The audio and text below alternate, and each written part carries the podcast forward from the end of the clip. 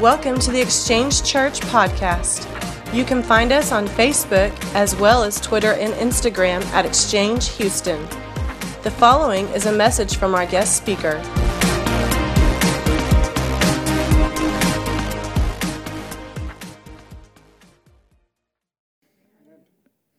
Well, all four of us. Praise the Lord. Amen. Didn't you guys just drop your burden somewhere? And amen.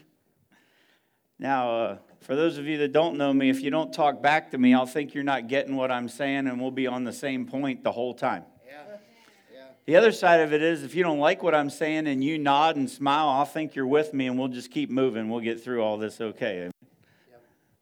Well, me and the pastor said amen. So. Yeah.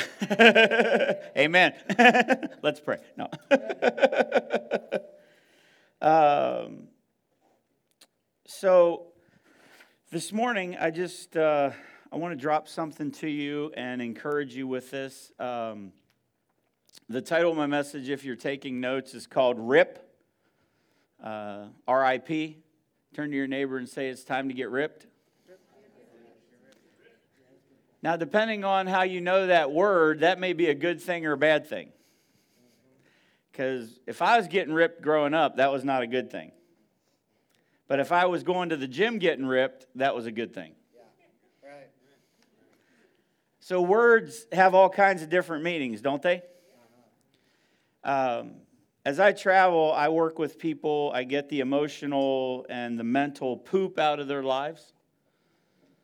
Did he say poop, crap, dung? Yeah. Yeah. Greek word scabola. Mm-hmm. Turn to your neighbor and say, Scabola happened this week. See, you're more acclimated to that then it's time to get ripped. So I just. But um, what I've come to find as I travel across the nation is people ask me, what can I expect of a session with you?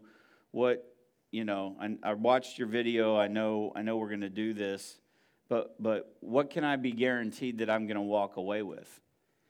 And I tell them that you're going to walk away with more peace than when you walked in. Isn't that really what everybody's looking for? I mean, think about it. This whole world, our nation, is looking for peace. Just think about that. What are you looking for in your life more than anything else? Peace? Because it's not out here that really is the problem, it's in here.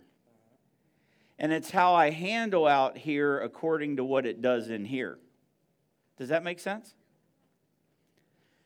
So the reality here is is when I say it's time to get ripped, what I'm talking about is this picture that we're going to show up here.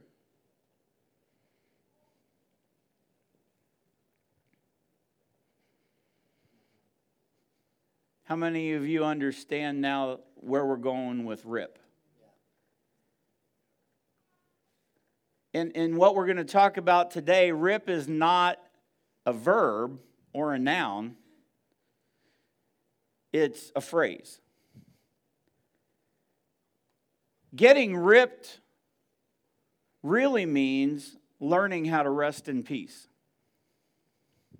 Now, it's interesting because we relegate resting to peace to when you're dead. I mean, how many of how many of your friends look at you and say, "How you doing?" and when they leave, when you leave, your your greeting is not goodbye, it's, "Hey, rest in peace." What? Yeah. yeah, hey, rest in peace. I'm still alive. Do you know something I don't know? Why is it that only in death do we say, well, you know, Earl, bless God, he was a good man, lived a hard life. A lot of hard things happened to him, praise God, but you know what? He was okay. Uh, I hope he rests in peace. The implied thought on that is, is that in his life, there was no rest and there was no peace. And only in death can we actually rest in peace. So, if we're going to relegate resting in peace to death, and I don't know about you, but I'm a little weird. Uh, I'm from the Northeast. That doesn't make me a little weird. What makes me a little weird is, is I like my whole life to walk through cemeteries. Probably because up in the Northeast, I don't know if it's this way here, but in the Northeast, we have cemeteries that go back to the mid 1700s. And most of the stones back then were either slate stones or they, they were these big white stones. They're not marble like they are now, they, they, they were kind of a limestone type stone. And on those stones, what I like to do is find the ones that had the hands on them. Because they'd, they'd point. And there were stones that would point like this, meaning that dude's going to heaven he surely has some rest and peace, yeah? But every now and then you'd get a stone and you'd look at it and the finger was going like this. That was a bad day for that guy. I mean, there wasn't even anybody hoping that guy was going to rest in peace. And then there was one stone I saw one time, the fingers were going this way. They didn't know what way that dude was going up, down, didn't know, didn't even have a hope for him. But if we can only rest in peace when we're dead. How many of you know we don't need, if you're a believer in Jesus? I got any believers in Jesus here today? Yeah. I want to present a couple of thoughts for you, and then I want to walk through a process with you where we leave with a little more peace than when we came in. I'm going to piggyback off of what Pastor started, and we're going to shoot right through this. He didn't know what I was going to speak on today. But I just have to believe with all the people I sit down with, the world needs a salvation piece. Yeah. Come on, when Jesus first came, let me read this to you. When Jesus first came, in Luke 2, it says, There were shepherds camping in the neighborhood. They had set night watches over their sheep. Suddenly, God's angel stood among them and God's glory blazed around them. They were terrified, and the angel said, Hey, listen, don't be afraid. I'm here to announce a great and joyful event that is meant for everybody worldwide. Are you worldwide? Yes, you are. If you were in Iran, you'd be worldwide. It wasn't relegated just for those shepherds and that countryside that they were in. Come on, are you here? A Savior has just been born in David's town, a Savior who is Messiah and Master. That is what you're to look for a baby wrapped in a blanket lying in a manger. At once the angel was joined by a huge angelic choir singing praises. Glory to God in the heavenly heights, peace to all men and women on earth who please him. There it is.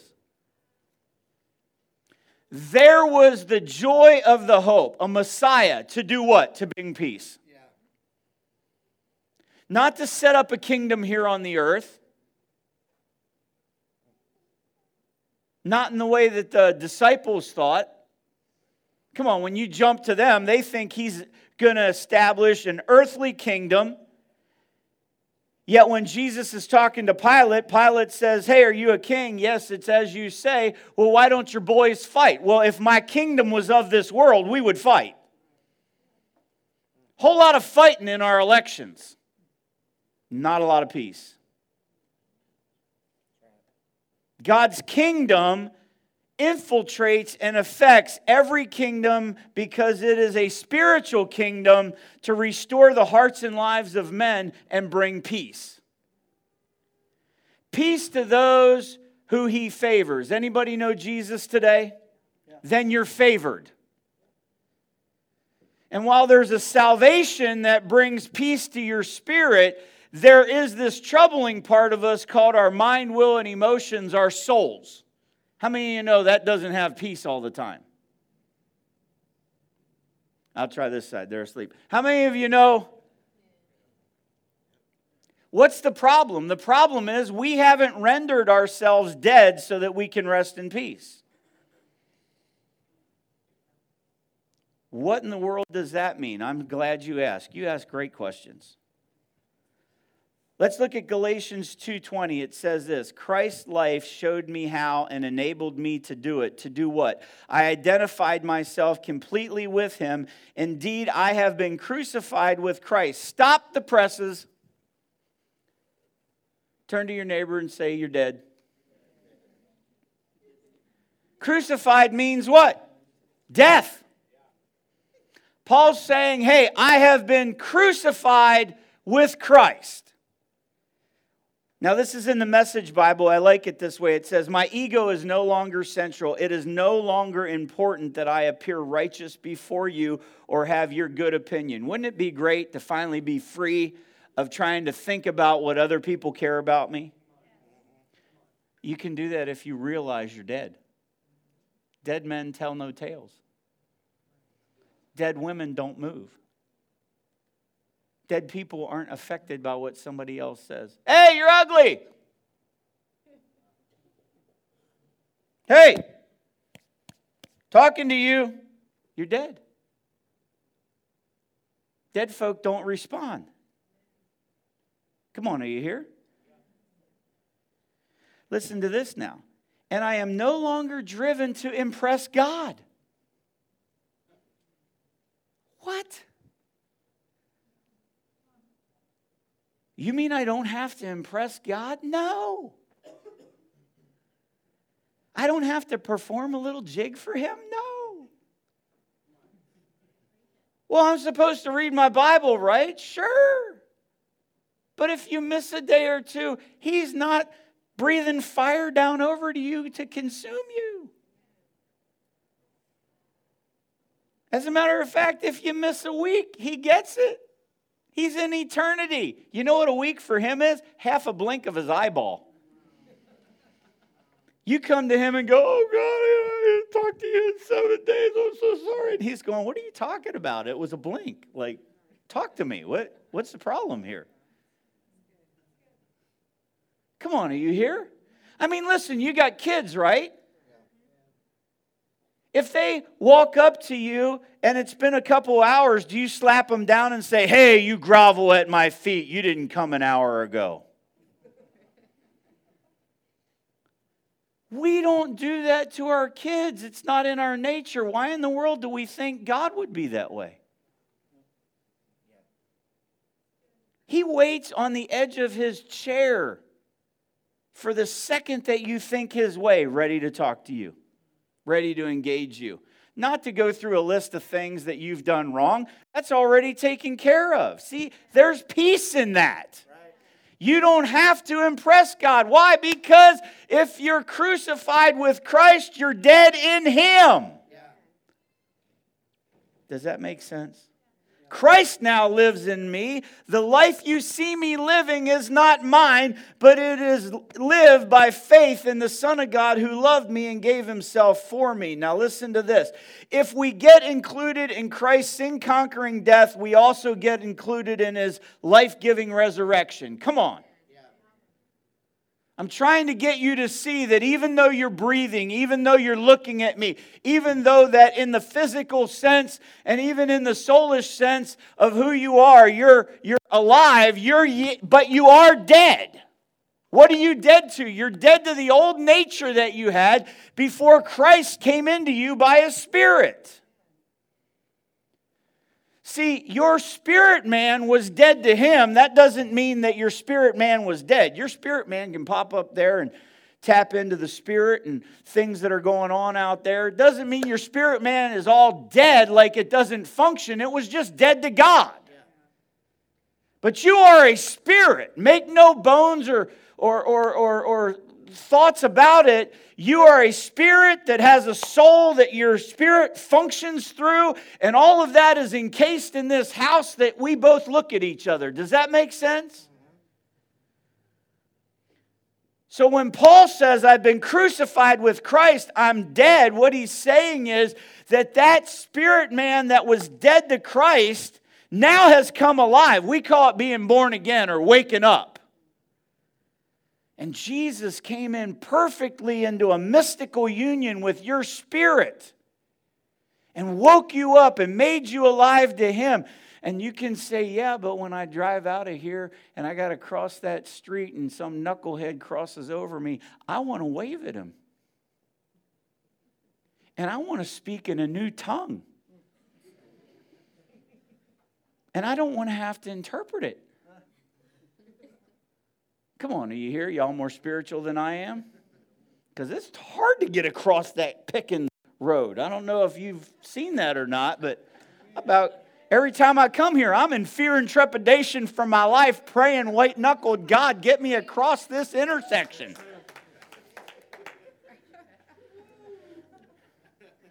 And it would seem that as I go across, my old man is resurrected. Preacher, you're preaching about being dead, but I'm telling you, I heard what come out my mouth. It don't sound like I'm dead. No, you're dead. What you're dealing with is the memory of who you were, not who you were. That memory is ingrained in this mind, will, and emotions that you have. But if you were still dead to Jesus, you would not be alive to him. Meaning, there are ways that you're not the same anymore. Amen? And it's not because of what people are telling you or what people are showing you. At some point, there is this in you, this inside out work that motivates you. And see, once we realize that that is going on, that we are now dead, we can learn to rest in peace. Now. Not in the future, now. It says, Therefore, we were buried with him through baptism into death, that just as Christ was raised from the dead by the glory of his Father, even, even so we also walk in newness of life. So, how many y'all been baptized? And I'm sure when you were baptized, they told you that that water does not represent cleansing, it represents dirt. This is death. You've already been cleansed. So the water represents just like Jesus went into that tomb, you go down and you're dead in him. It's like you have been absorbed into who he is in his death, which is good because then when you come up, it says, The life I now live is through his resurrection power. And the same spirit that raised Christ from the dead dwells in you, quickens your mortal body, and gives you the ability to live as he lives because he's living through you. Does that make sense? So now watch this. Let me get a chair. Hey, Ruben, you still in here?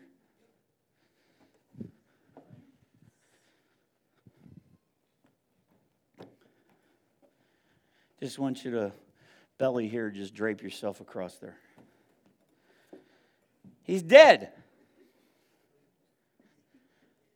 One more point on this, and then we're going to shift gears and move on. But I want, I have got to get you to see and just remind some of you, and maybe give you a new way of looking at it. You are dead. Dead men tell no tales. Meaning what? Meaning you don't move. You're dead. Anybody ever try to pick up a dead body? What is wrong with you people? I'm joking. The closest thing that I have been in connection with is my kids being dead. Dead sleep. Try and get them out of the car. My son's nine years old now and pushing almost 100 pounds. Talk about a sack of potatoes, right?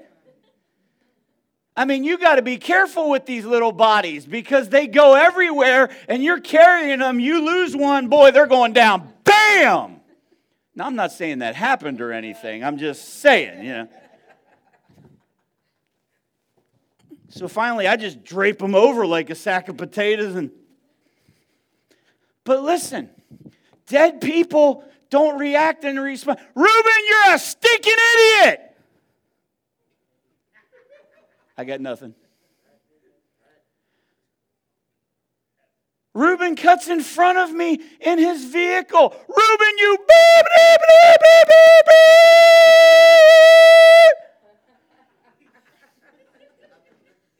Nothing. Man, you just make me so mad.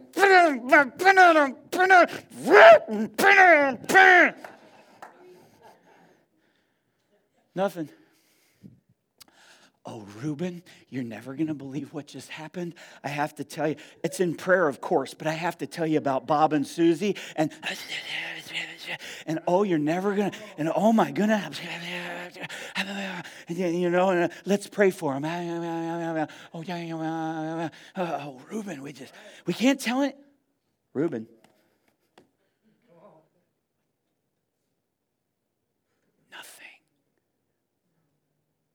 Dead is dead.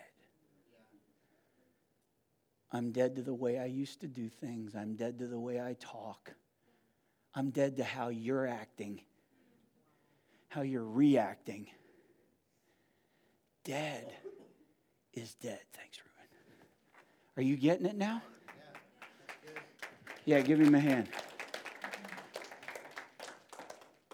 See, if I'm dead to me, now I can be alive to Him. So here's the problem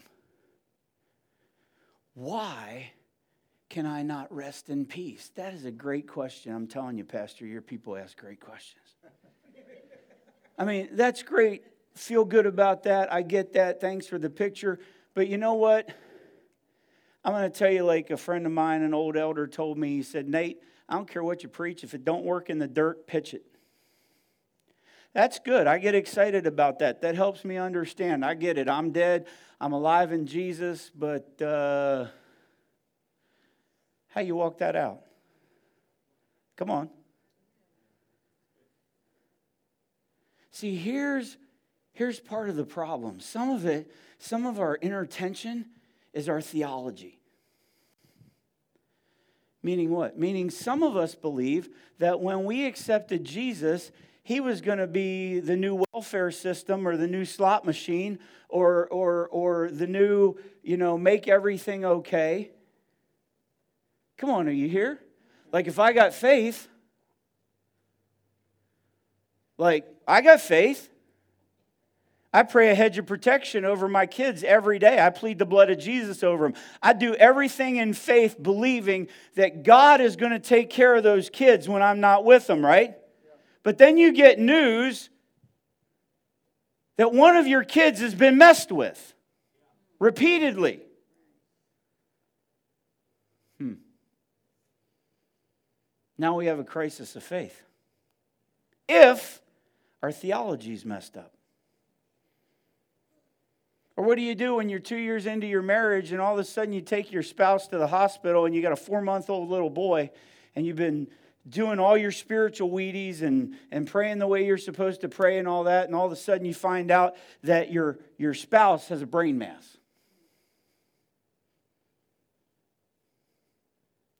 How many of you know when these things hit you, you're not feeling peace?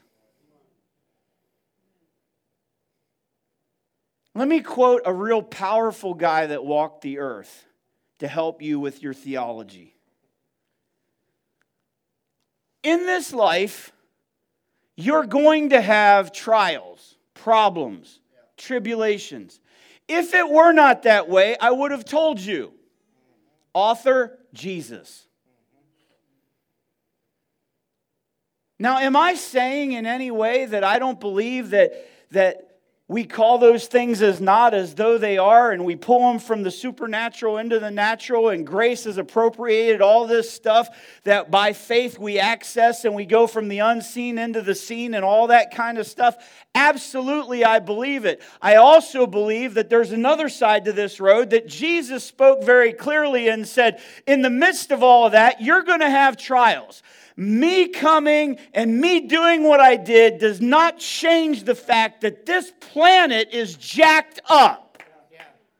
That's why I came. He didn't promise in every situation that there would be a rose garden, stain colored rose glass windows, mom, apple pie, Ford, Chevrolet. Meaning what? Meaning that everything would be hunky dory. So, part of the lack of peace we have is having a misconception about who God is and the expectations that we should have of Him. Should we believe by faith? Should we pray? Should we declare? Yes, all those things are right. At the end of the day, if something happens, my faith is not going to be shipwrecked. Why? Because Jesus said, whether you make the mess or the mess comes to you, He's the Messiah of the mess. If He's not a Messiah, we don't need a redemption. But we do need a redemption. We need a redemption every day because some of our messes journey with us longer than overnight. Running up the credit cards. Not just having a problem with spending, just trying to live.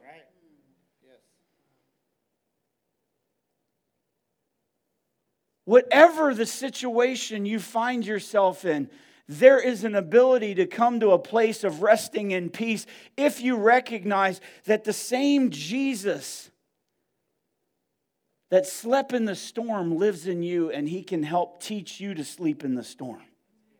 Come on, are you here?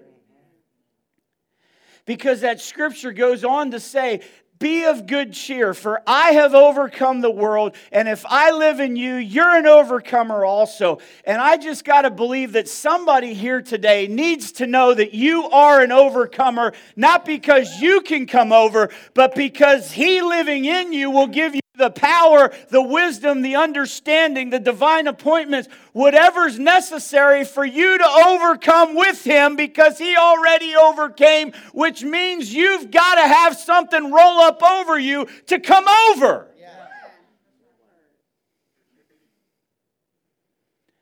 And with everybody that walked up here today, we can recognize that in, at least one area of each of our lives, something has rolled up over us. Come on, are you here? Yeah, that's good. So if I adjust my understanding to know that God walks with me in it, then I'm, I'm, I'm, I'm wanting to get through it, but I've got an anchor now. I can now go on the offensive, so to speak, internally and in a focused direction rather than feeling like, where's the next hit coming from? Come on, are you here? I mean, think about it, guys. Jesus was in that boat. We sang about a different storm today, but Jesus, Luke says that Jesus got in the boat, laid down, fluffed his pillow, and went to sleep. And that a storm blew in. We had professional fishermen on that boat. I fly in airplanes a lot. And if we get some turbulence and I see a stewardess looking at me a little concerned, I wait for the ding. What are you talking about? Yeah, eventually there's going to be a ding, and this commanding, usually soft but firm vo- voice comes on of affirmation. Hello, this is the pilot. As you can tell, we're experiencing a little turbulence. No problem. We're going to jump up about 5,000 feet out of this thing. It's going to be a little bumpy, but uh, stewardess, go ahead and sit down, and we're going to be okay. How many of you know when you hear that ding, we're good?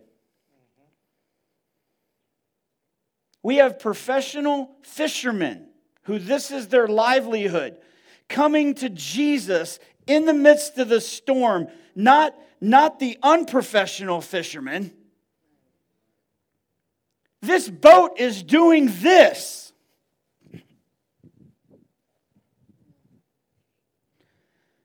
He's still sleeping.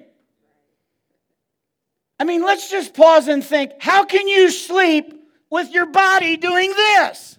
But he's still sleeping, and these guys who are professionals are coming to him, going, Wake up! We're going down. See, I don't I don't get nervous with the stewardesses. It's if the pilot gets on after the ding and you hear this ding, hey, I don't care what God you pray to. Pray. Any of you tongue speakers, speak in tongues. We're getting ready to go down. Now I'm to get a little nervous.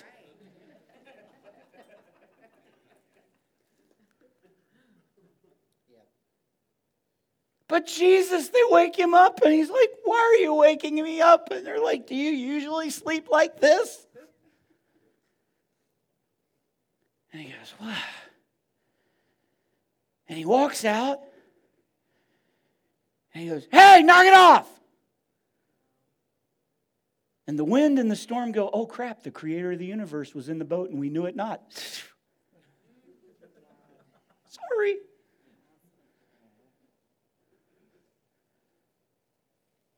See, your external circumstances may not change immediately. But if Jesus is in the spirit man of who you are, he can identify with you and speak to your soul and tell your soul, knock it off. And that will give you an ability to be able to partner with him, look at the circumstances, and see them in a different light than what you're seeing them when the storm inside of you is raging because the storm outside of you is raging. Does that make sense? So then we come to this passage Matthew 11.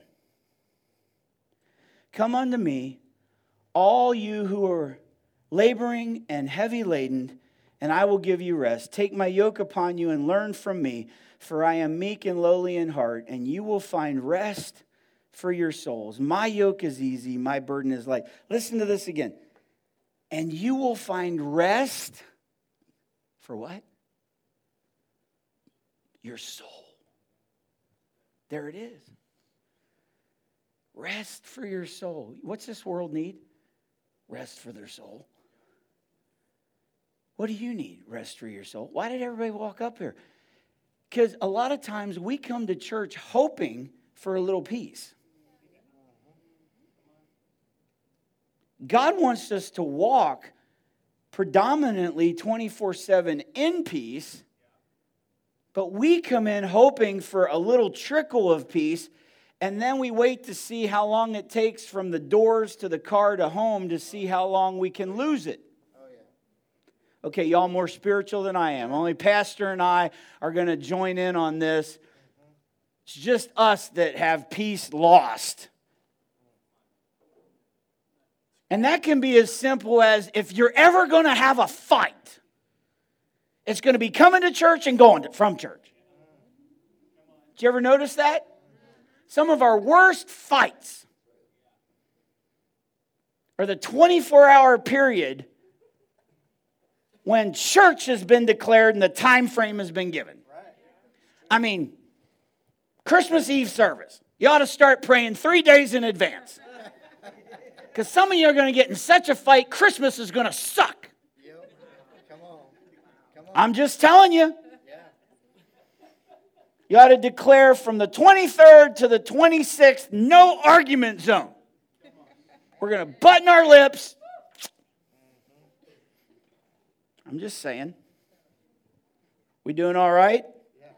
Labor means to grow weary, tired, exhausted from toiling. It's also the, the grief and the sorrow and the pain that we carry. You ever had so much pain that you just start hitting yourself trying to get it to stop? Serious. Like if there was just a tangible way you could open this thing up and just. Come on, life's hard, guys. But be of good cheer. There is a way to get to a place where you can find rest for your soul. Rest here, let me tell you what rest is. To cause, to permit one to cease from any movement or labor I like this part to recover and collect your strength, to refresh. Some of us need that here today. We need the rest because in that rest comes peace. So it's not rest in peace, it's rest for peace. Does that make sense? They go together. We already know we're dead.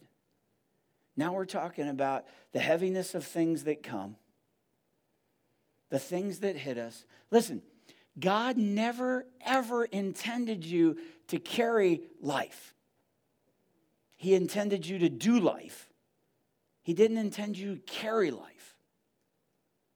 That's too heavy.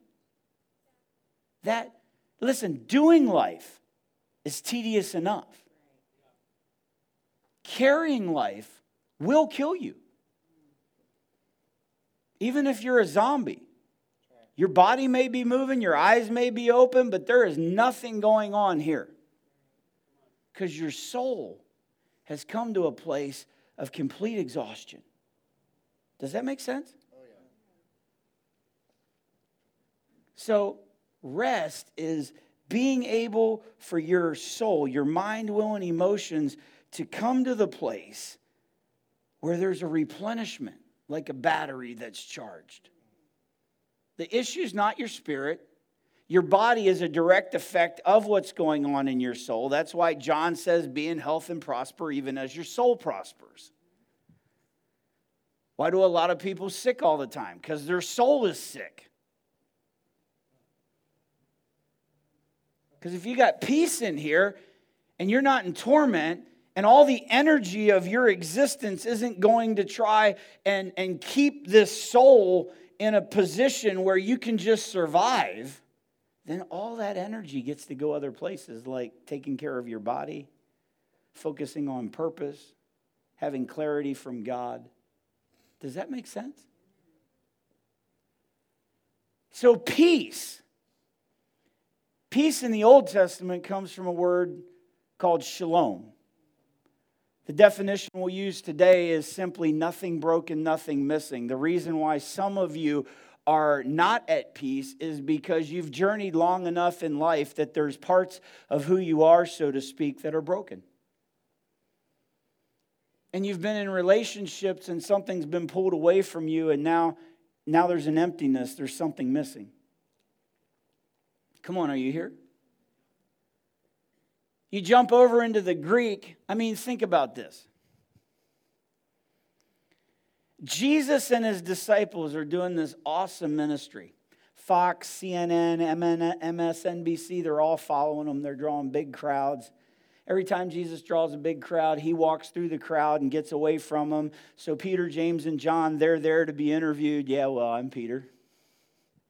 Yeah, that was Jesus, and we did this and they're getting his travel agenda together, you know, and they're telling these guys where they're going to be next.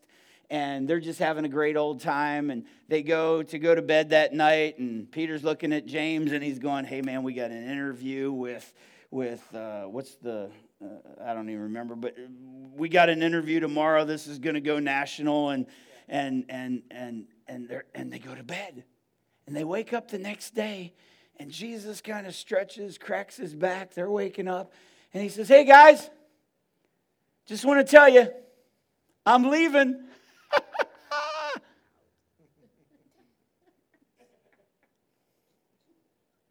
Did he say he's going to relieve himself or he's leaving? what? Yeah, it's better for you that I leave. I'm out. You just went all in with this guy. Business, life. You're losing the interviews. The first thing he says to them after he tells them I'm leaving is not, hey, but listen, I'm leaving my authority with you guys. I'm leaving my power. No, the first thing he says to them, hey, my peace, I'm going to leave with you not as this world knows. It is a peace that this world needs and needs today. Yeah. Yeah. Come on. What does that peace look like? That's a great question. You ask great questions. Four words to identify this peace safety, security, prosperity, felicity.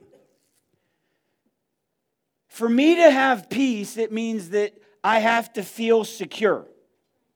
Come on, ladies, we know this better than, than, than, than men because if you're a typical lady, your deep, one of your deepest needs is security.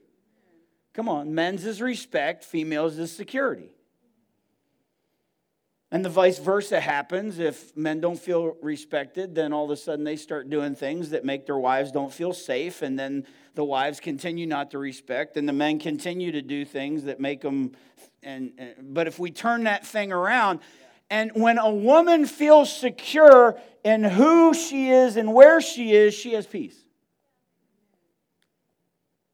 And oh, by the way, men, we do have that on a level because we are the bride of Christ. Jesus was talking to 12 guys and he said, Hey, don't get nervous. I'm leaving my eirene, the Greek word peace. I'm going to have you be secure. I won't leave you orphaned.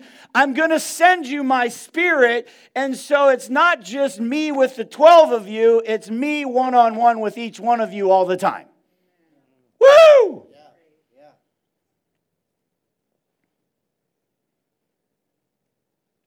So, where we feel safe, come on, where we feel secure, we open up. We, we, we, we, we feel a zone here where it's okay to be me. And then prosperity. Come on, we, we just touched on that a little bit. And then there's this word called felicity. What in the world is a female's name doing in the definition of peace? Um, I don't know that word other than a female's name. So I look it up. It means intense happiness. Intense happiness.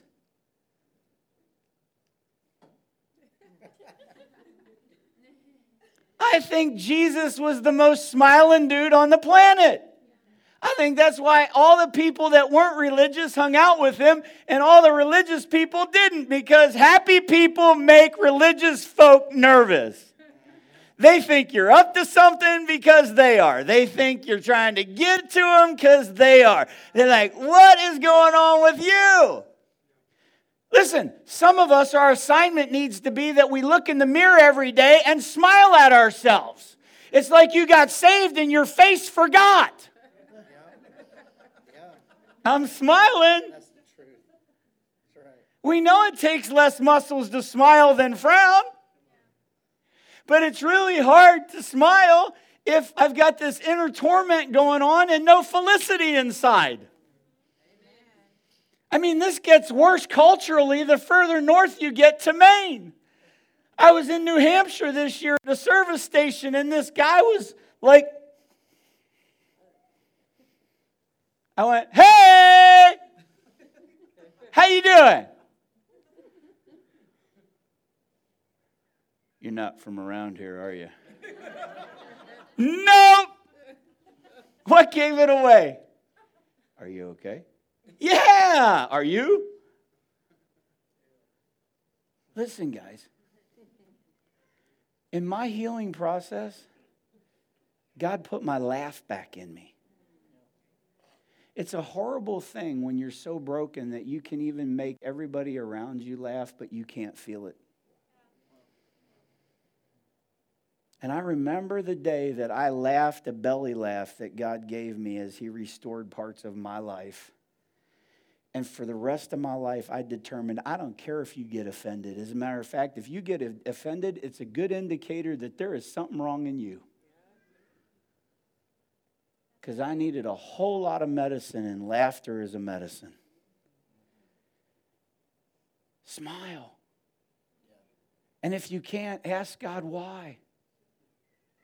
Listen, he became unrecognizable on the cross, right? Yeah, that's what scripture says. But somewhere in the middle of him being a hunk of meat on a stick, I still think somewhere where his mouth was, he had this sly smile on his face. Because his life and his existence was not dictated or defined by what was going on in the moment. Abraham is the father of faith. He produced a son named Isaac. Isaac means laughter. It doesn't matter where your storm is. If you can get to the place where you have faith, you'll be able to laugh in the midst of your storm. So if you're not at a point where you can even crack a smile, let alone laugh, just realize that we have got to dig in and release some things and let some things go so that we can have that place of peace inside. So, five things, real quick. Going to blast through them. We're going to pray and we're done. Five things that steal your peace. Ready? Number one, offense. And it's just like Pastor said earlier, it's as he was saying, you know, hey, I get up here and we can say these things and we all shout and we get around them. I could give any one of you a mic and you could give me five minutes on forgiveness. Yet when I sit down with about a thousand people a year, half to two thirds of the time we're praying, we're forgiving people. You know what that means? We're not doing it on our own, even though we know it. So it's not new that what sets us free, it's what true that sets us free and what we apply in that truth. Listen, there is a whole realm of, of peace and joy that will come out of you if you'll finally forgive that person, and that person could simply be you. The two people we forget to forgive are ourselves and God. We just, our theologies don't allow us to forgive God and we feel like we can't forgive ourselves because, you know, whatever we're blaming, regretting, resenting, or beating ourselves up about, you know, we need to do that because, you know, somehow we need punished. And if God's not going to do it, I surely can. Come on, are you here? The second thing that steals our joy is holding on to situations like losses you lose a person, you lose a business, you lose a job. Anything that means something to you when it's gone, that's a loss. Many, losses carry emotional weight in our hearts. And unless somebody like me comes along, we don't think about the reality that God hasn't assigned us to carry the emotional weight. Jesus in Matthew or in Isaiah 53 says, He bore our sorrows, He carried our grief. We don't have to carry it, we can jettison it. We can truly let go of the sadness, the sorrow, the grief. We can let it go, as Pastor was saying. Why do you think Jesus said, Cast all your cares to me because I care for you? Does that mean I can just sit on the couch sipping a latte or a corona with a lime? Yeah and just wait for life to happen? No, that's not what we're saying. Listen, we have a responsibility to do in this life, but we don't have a responsibility to carry everything in this life. Yes, right. True. Does that make sense? Another thing that steals your joy? You carrying the emotional weight of someone else. You carrying the emotional weight of someone else. How, how do I know if I'm doing that? Well, when you think about whatever person you're thinking about, do you get worried? Do you feel guilty? Do you get anxious? Do you get stressed? It's taking the attitudes, actions, reactions, and decisions of someone else and putting them on your shoulders. You have no ability to change anything in that person's life. They have to make the choices, but somehow you think by carrying them that way, you're going to do something in their lives. No, you're just going to kill yourself. Because the second that you do that, you start feeling stress, worry, anxiety, guilt, anger, depression. The second that you release that, there it goes. You'll feel it. I had one woman just sit and shake for five minutes. Her physical body reacted because she was carrying so many people. She just sat there and shook. I said, It'd be all right. Your body just reacting to the fact that you're finally free. Come on, are you here?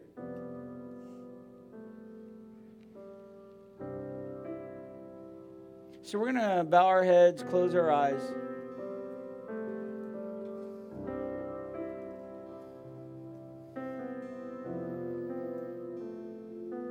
Jesus, show us one person that we need to forgive. Now, everybody's not going to have every one of these prayers that we're going to pray, but we're going to corporately pray them all together so that the people around you can have the faith to release what's inside of them. We're not going to shout it. It's you and God in that chair. But there is a supernatural thing that happens in your soul when you open your mouth and you release. That's why it says, confess that you be forgiven and healed. There is a supernatural, soulish transaction that goes on. So, Jesus, show each one of the per- people in here, each one of your sons and daughters, one situation, one place where they need to forgive today.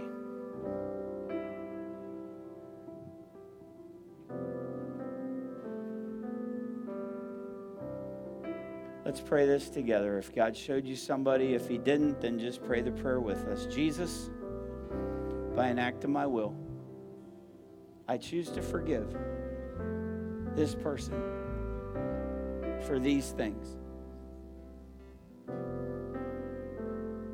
And I release them. I release the person. I release the things that they did. I release the things that they said. I release the betrayal.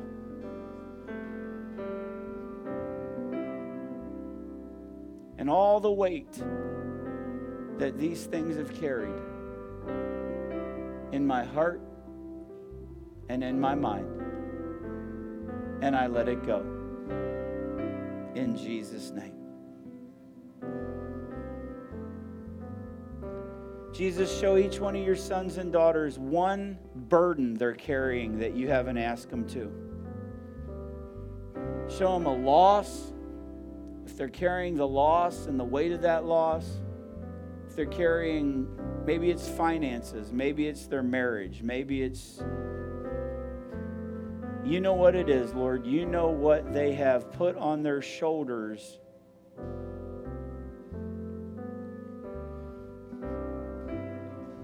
Just show them. Boom. Bring that heaviness right to the forefront. Let's pray this together. By an act of my will, I choose to release this situation, this loss, and the weight of this loss, and the weight of this situation. I choose to release it to you now, Jesus with all the heaviness and the stress. I specifically pray this too. I release the finances, the weight of the finances, and the lack of the finances. However, that's said out of you, just begin to say it. I release it. I give you the burden of it, and I let it go. Now, Jesus, show each one of your sons and daughters one person that they've tied to their backs and they're carrying the emotional weight of somebody's life. If it's not themselves and it's someone else, show them one person, whether it's a child, a friend, a parent, a coworker, a spouse. Who's that monkey on their back, so to speak? That's causing the emotional turmoil inside of them right now. Now let's pray this together. By an act of my will, I choose to release this person, these people, and the weight of their lives. To you, Jesus,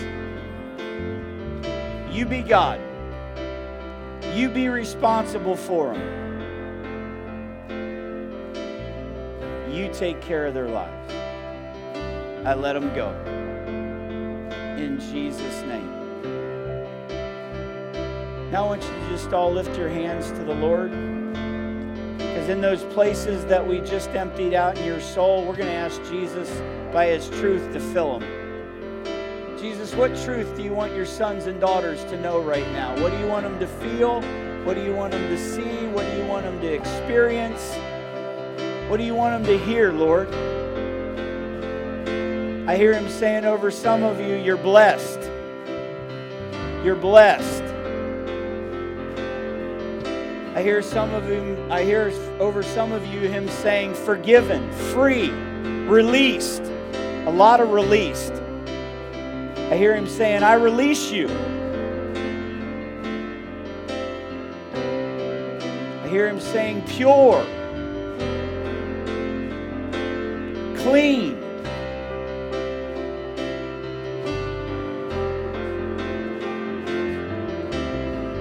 For somebody, I hear him saying, it wasn't your fault. It wasn't your fault. Nothing you could have done there. It wasn't your fault.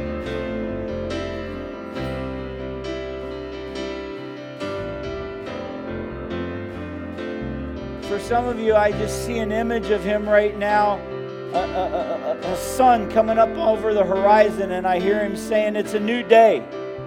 It's a new day for you. It's a new day for you. It's a new day for you. It's a new day for you.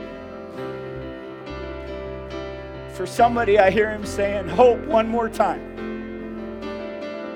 Just hope one more time. Believe one more time.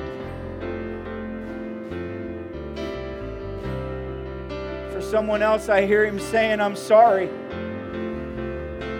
You thought you were alone. You weren't alone. I was there. That wasn't supposed to happen. I'm sorry.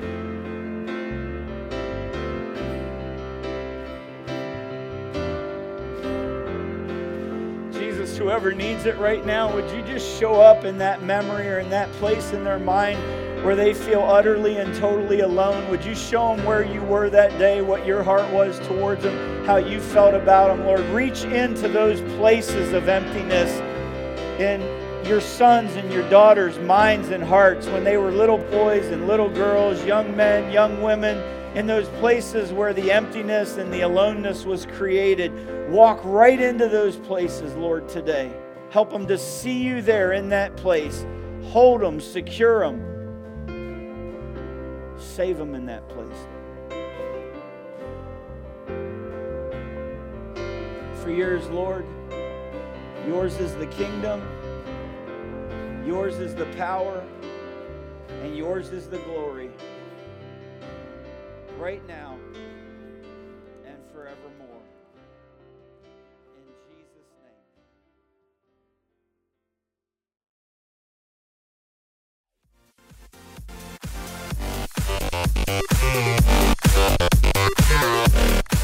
Thank you for listening to the Exchange Church podcast. Follow us on our social media platforms Facebook, Twitter, and Instagram.